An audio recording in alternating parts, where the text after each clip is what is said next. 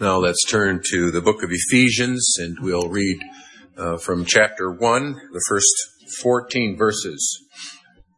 Paul, an apostle of Jesus Christ by the will of God, to the saints who are in Ephesus and faithful in Christ Jesus, grace to you and peace from God our Father and the Lord Jesus Christ. Blessed be the God and Father of our Lord Jesus Christ who has blessed us with every spiritual blessing in the heavenly places in Christ, just as he chose us in him before the foundation of the world, that we should be holy and without blame before him, in love, having predestined us to adoption as sons by Jesus Christ to himself, according to the good pleasure of his will, to the praise of the glory of his grace, by which he made us accepted in the beloved.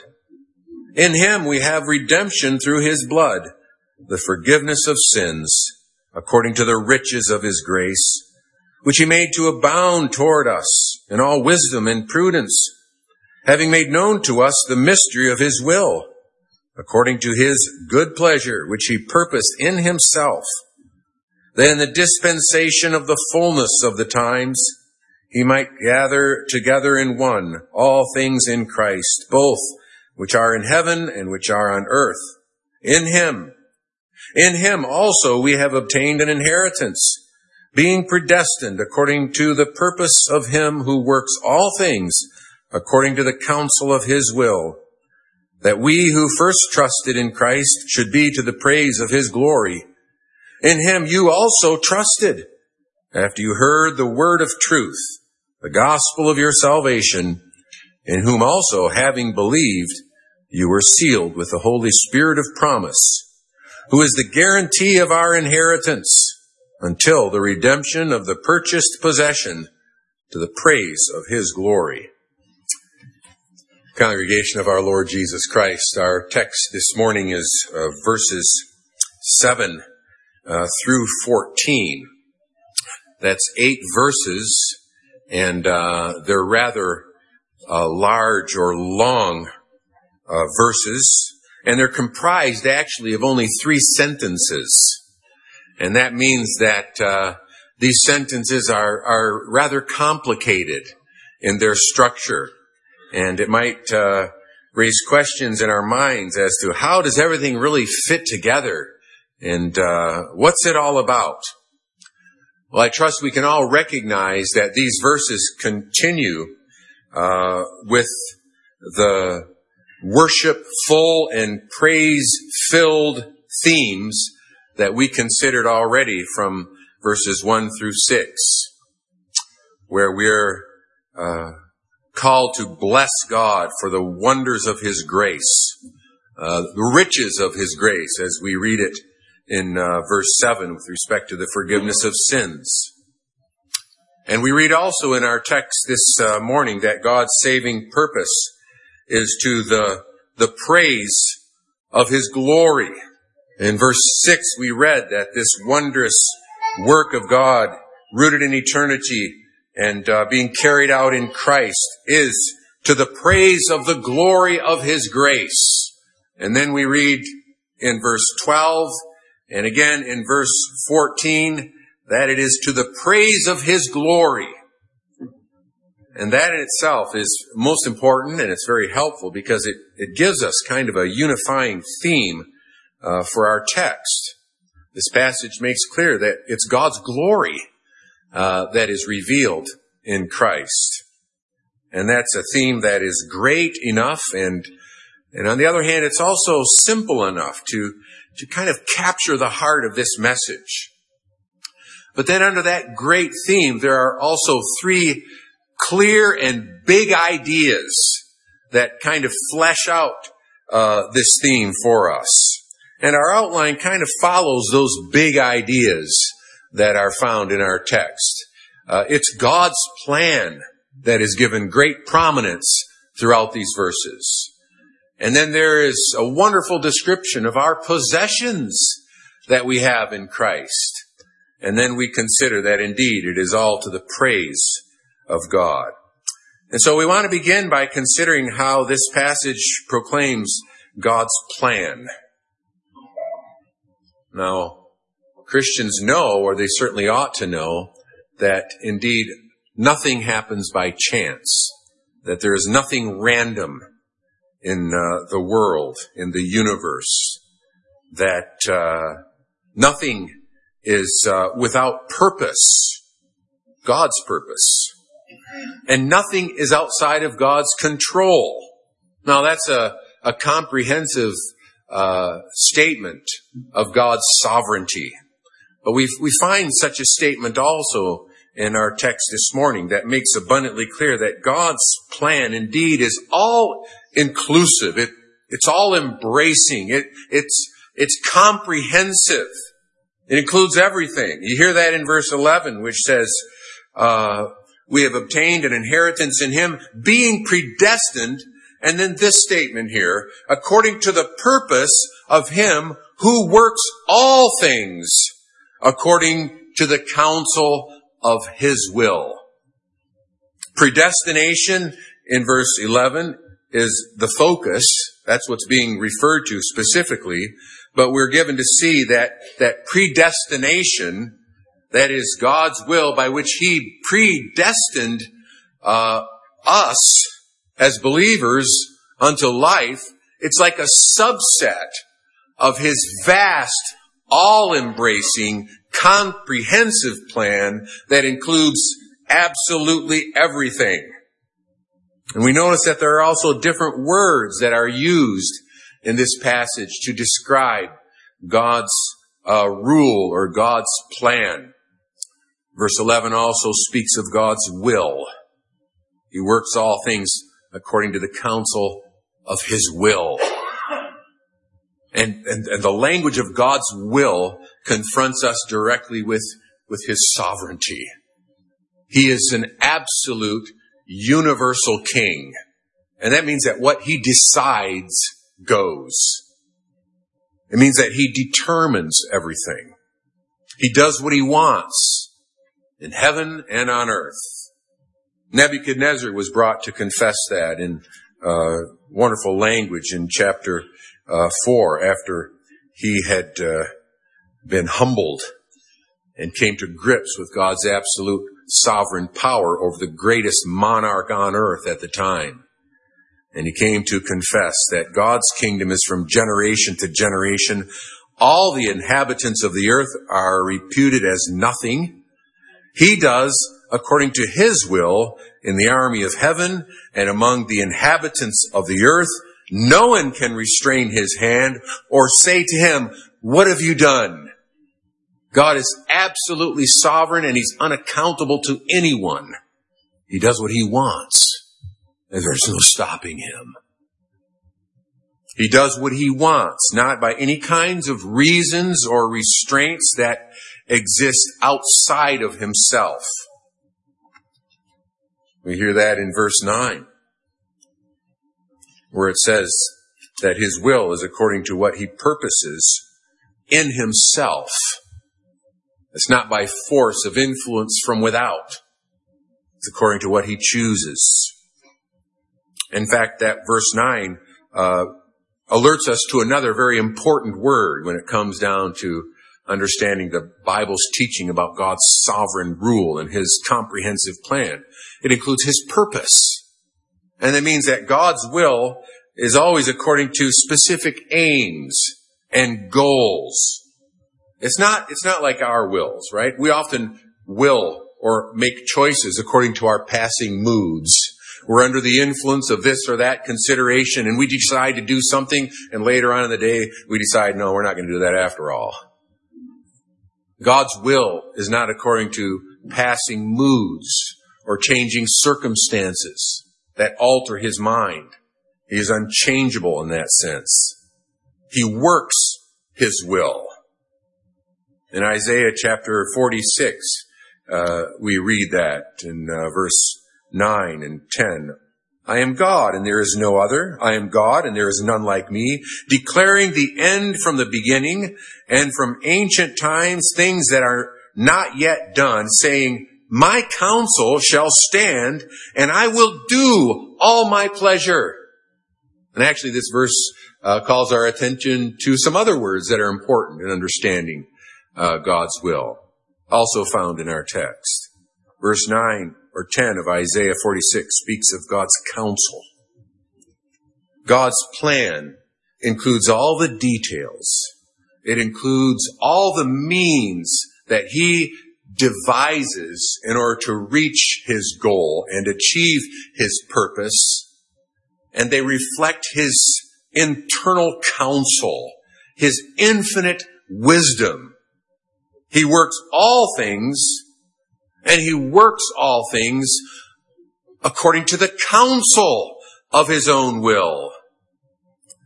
You see, brothers and sisters, we are confronted with the reality of the fact that God's plan determines, defines a reality that none can avoid or none can escape. And how basic this is to a God-centered worldview and how rebellious it is to fight against it and how sad it is and how futile it is for man to think that it's his will and his desires and his choices that can determine reality. That's the modern mind, more and more. It's man's opinions, man's desires and choices that determine reality. And that madness has even reached to such things as male and female basic definitions of humanity. Things that are established by God's will, established by the creation order that reflect His determinations of how things are. And to rebel against that is to fight against God. It's, it's to put oneself on a collision course with facts that are true and that are good. And it's a collision course, not with some universal cosmic principles or scientific realities, but it's a collision course with a divine person whose will and purpose and counsel determines what is real and true. And to fight against God is futile. It will not turn out well. It never does. It doesn't work. As well as being rebellious, as well as in a sense defining the very essence of sin, in which Satan tempted Eve in effect to be God to herself and make up her own mind and put God's will and God's word under the test of her own scrutiny and judgment to decide for herself. God's plan is comprehensive and God's plan is Christ centered. This passage makes reference to God's absolute will, and it's important, but the context doesn't lead us to focus exclusively on that because this passage is about God's gracious, saving will in Christ Jesus. God's will includes everything, but it also appears that the language also that we have in our text of God's good pleasure or the good pleasure of his will, especially describes his plans for his beloved son and his plans for what he would do by him. Having predestined us to adoption as sons by Jesus Christ to himself according to the good pleasure of his will, according to what God delights to accomplish through his beloved son. Similar language is found in verse 9, having made known to us the mystery of his will according to his good pleasure, which he purposed in himself. And that good pleasure is described then in verse 10, that in the dispensation of the fullness of the times, he might gather together in one all things in Christ, both which are in heaven and which are on earth in him. God's plan is to gather together all things in Christ, or to bring all things together under one head. If our passage is rendered and understood in that way, that would connect us particularly also with what's said later in this chapter where it speaks of Christ being raised from the dead and seated at God's right hand in the heavenly places, far above all principality and power and might and dominion and every name that is named, not only in this age, but also in that which is to come. And he put all things under his feet. And he made him head and gave him to be head over all things uh, to the church. That's a description of absolute rule that extends over things in heaven and on earth. And they're brought together under his sovereign headship. But we also find similar language in the book of Colossians. And it's useful to know that, that, that the book of Colossians, which is also a prison epistle of Paul, follows a very similar structure as the book of Ephesians. And it, and it has very similar themes to the book of Ephesians. You might say they're sister letters. They have a lot in common. And, and one time, one book will fill out and help us appreciate what's said in another passage. And in the first chapter of Colossians, we, we have similar language. And I'm going to take the time to read uh, from verses 15 um, through 20 of Colossians chapter 1, where it says of Christ, He is the image of the invisible God the firstborn over all creation, for by him all things were created that are in heaven and that are on earth, visible and invisible, whether thrones or dominions or principalities or powers, all things were created through him and for him, and he is before all things, and in him all things consist, and he is the head of the body, the church, who is the beginning, the firstborn from the dead, that in all things he may have the preeminence, for it pleased the Father that in him all the fullness should dwell, and by him to reconcile all things to himself, by him, whether things on earth or things in heaven, having made peace through the blood of his cross. You see, there the emphasis and I believe that's also how we should understand it in the book of Ephesians, is on Christ's rule of grace, in which reconciliation and uh, unity and restoration under Christ will ultimately prevail everywhere over all. Think of the new creation. Think of the new heavens and the new earth. And this great plan of God is already underway. It's being accomplished. And so actually verse 10 in Ephesians 1 is, is introducing a great theme that we'll find throughout this letter. One of unity, of reconciliation in Christ. The reference to the one family that's found in heaven and on earth in chapter 3 the exposition of the unity that God achieves in Christ between Jew and Gentile who are made one through the blood of the cross and united together in one church. So that's a prominent theme that's found in this book. And it's introduced here in terms of God's plan that is centered upon Jesus Christ. And that leads us to consider a third feature of this plan, and that is that it is revealed. Having made known to us the mystery of his will. Now, when we get to chapter three, we'll say more about the, the mystery of God's will. It's not some secret esoteric knowledge that only a few can be initiated into if they're smart enough, but it refers to what was not formerly made known, but is wonderful and marvelous but the thing we need to see here is the fact that God's plan is worked out in history. Christ came in the fullness of time. That's the language there. That in the dispensation of the fullness of the times, Paul uses that language in Galatians 4, where he says that in the fullness of times, God sent forth his son, born of a woman, made under the law, that he might redeem those who are under the law. So that's the word, that's the reference to the way God's plan is carried out in Christ. You see, before the, the finished work of Jesus Christ, before his, uh, incarnation, birth and life and suffering and death and resurrection and ascension.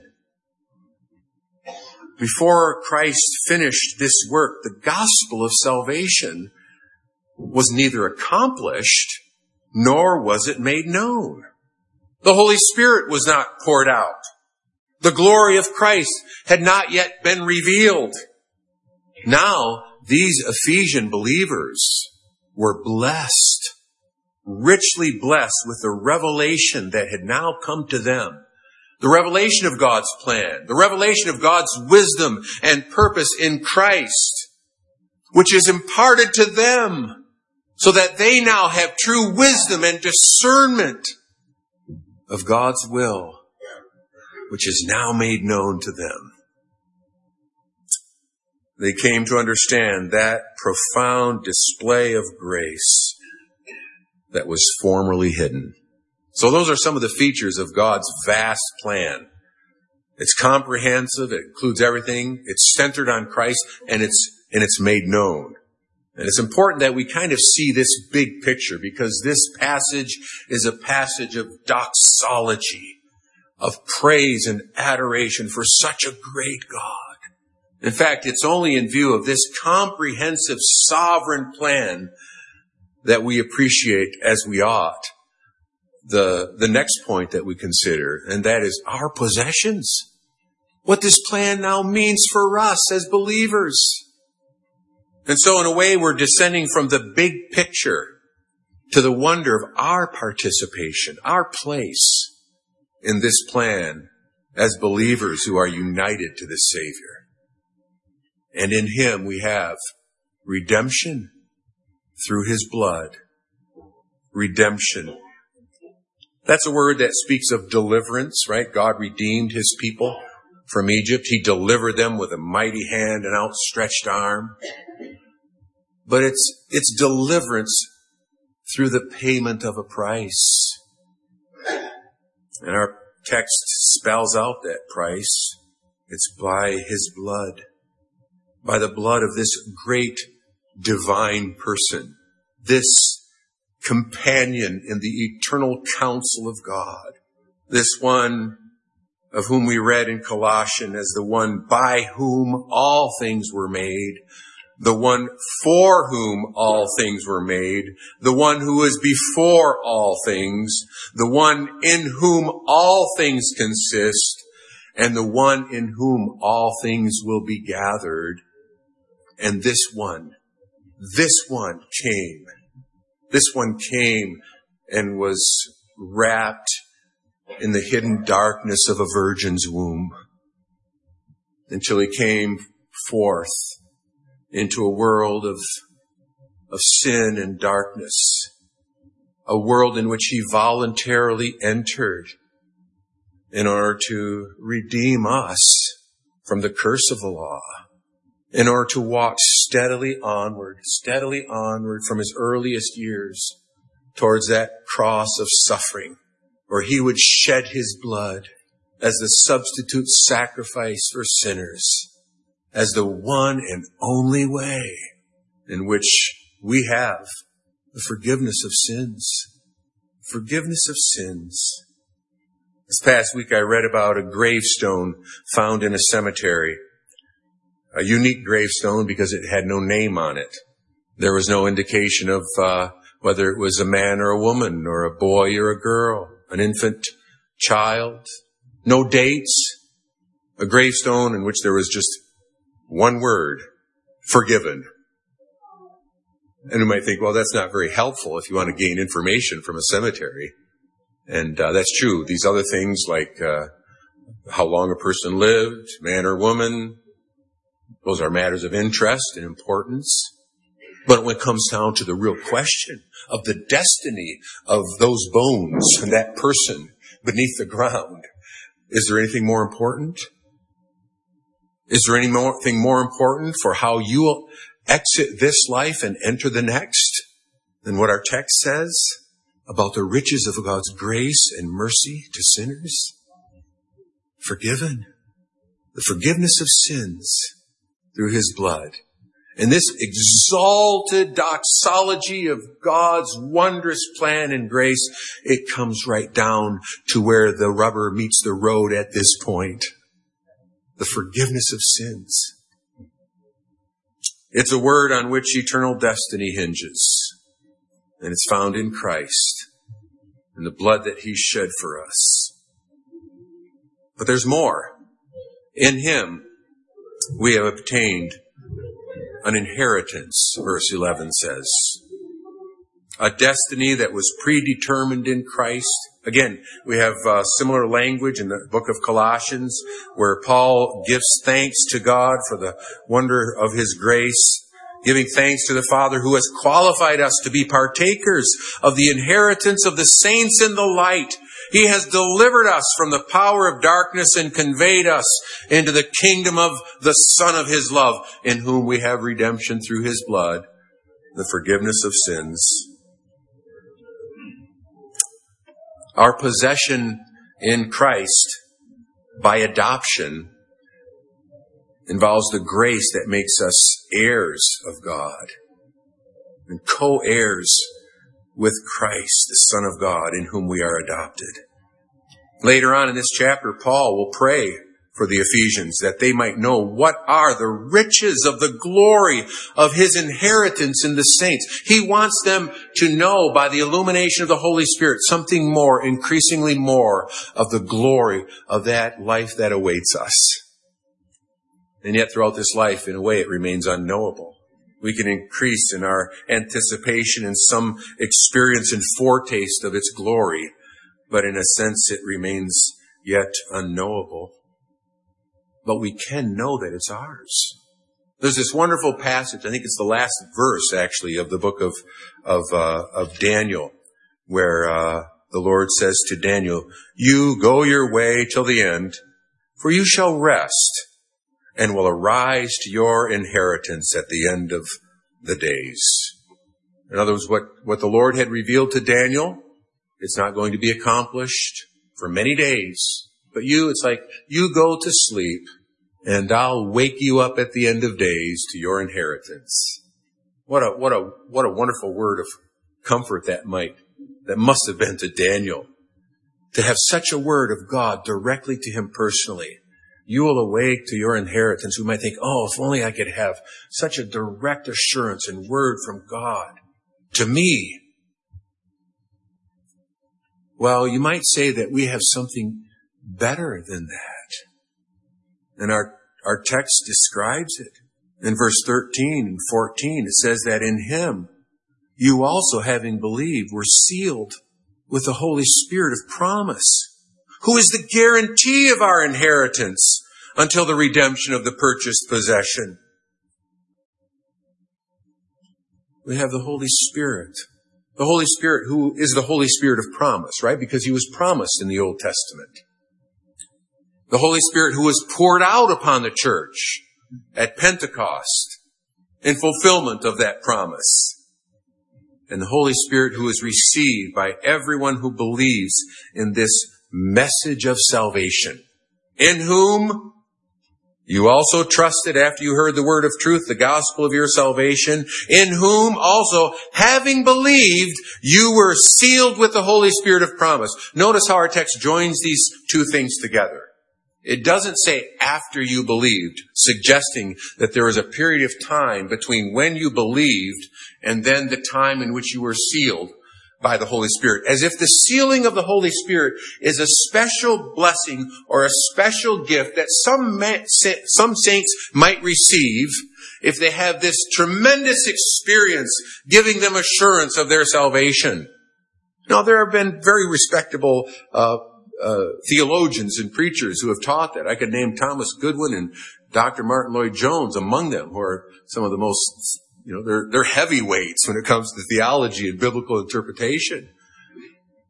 But there are other heavyweights on their other side. And, and John Owen, I believe, textually makes the case that the seal is not a particular gift of the Holy Spirit. The seal is the Spirit Himself who is given to every believer who is the guarantee of our inheritance. That's a correct translation.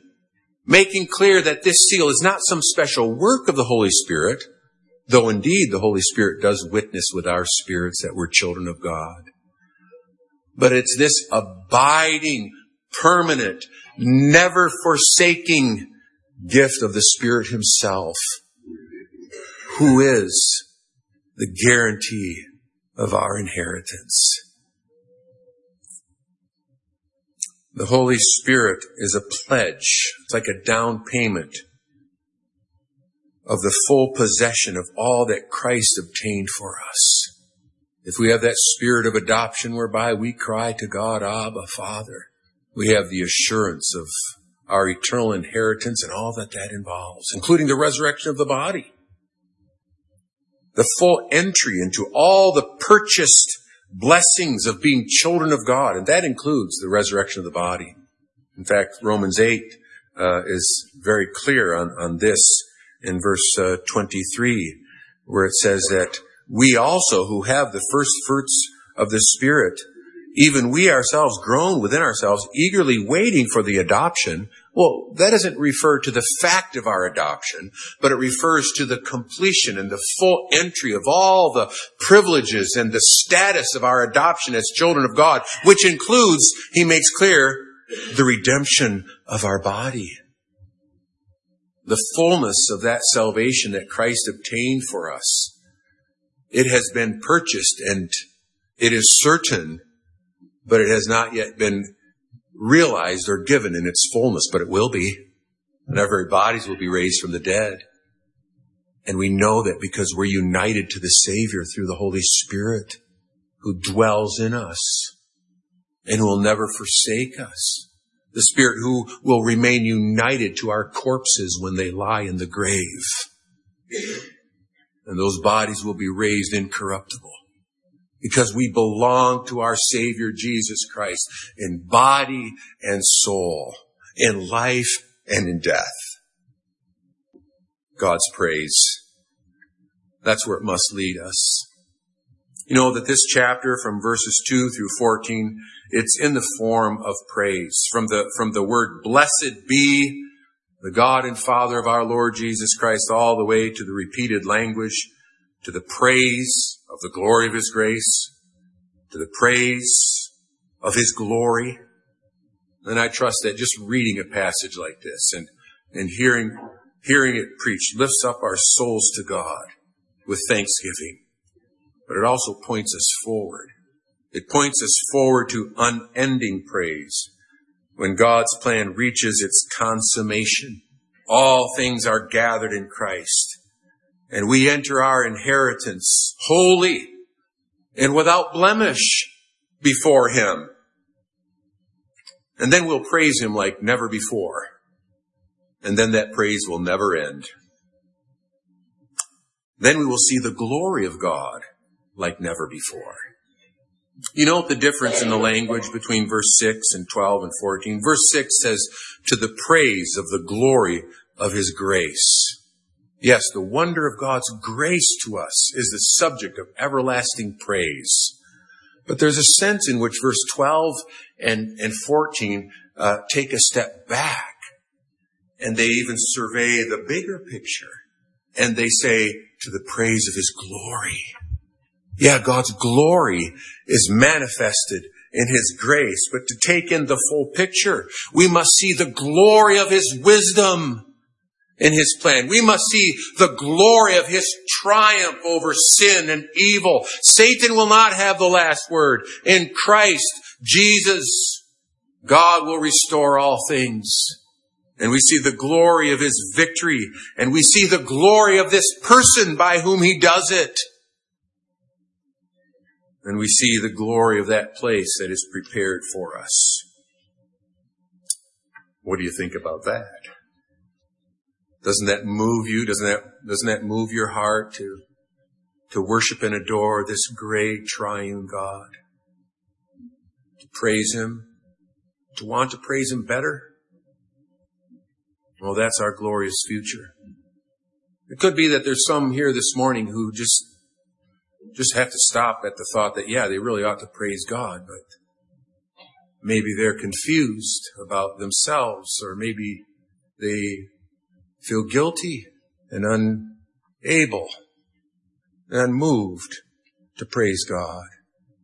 It's possible that that's your mood this morning if it's not characteristic of your life and you're maybe having a bad, a bad time of things right now. God will restore your praise if you believe these reasons for it and you want to do it.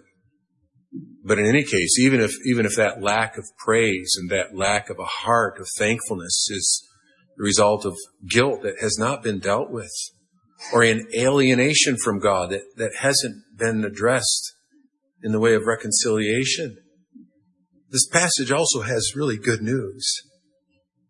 And that's the way to share in this wondrous grace that's proclaimed here. And it's a way that's the same for everybody. That's made clear also in, in, uh, in verse 12 and, and 13, where, where Paul says, that we who first trusted in Christ should be to the praise of his glory. Well, who's, who's the we there? Well, remember that the, that the gospel is to the Jew first and then to the Gentile. Remember that the, the Great Commission is beginning at Jerusalem through Samaria to the uttermost parts of the earth. We actually even, even heard it in that, that call to worship this morning from, from Psalm, uh, 98. He has remembered his mercy and his faithfulness to the house of Israel. All the ends of the earth have seen the salvation of our God. That's a psalm that points forward to the proclamation of the gospel to all. And so Paul, as a Jew, circumcised, taught the word of God from his childhood. He's received by trusting in this one who was revealed. And then he says of these Gentiles, in whom you also trusted after you heard the word of your salvation. It's like, it's, it's that simple. By believing the revelation of this glorious person and Savior whom God had provided. By renouncing our own wills and our own wisdom and our own plans and purposes and our ability to save ourselves. And we trust in Him. It's in trusting in Him that we enter into the possession of all these saving gifts. And even the way it glorifies God, doesn't it? It glorifies His grace. It's not an achievement. It's not some accomplishment that we perform. It's by trusting in Him. We become recipients of all these saving mercies and begin to praise Him as we will throughout all eternity. Amen.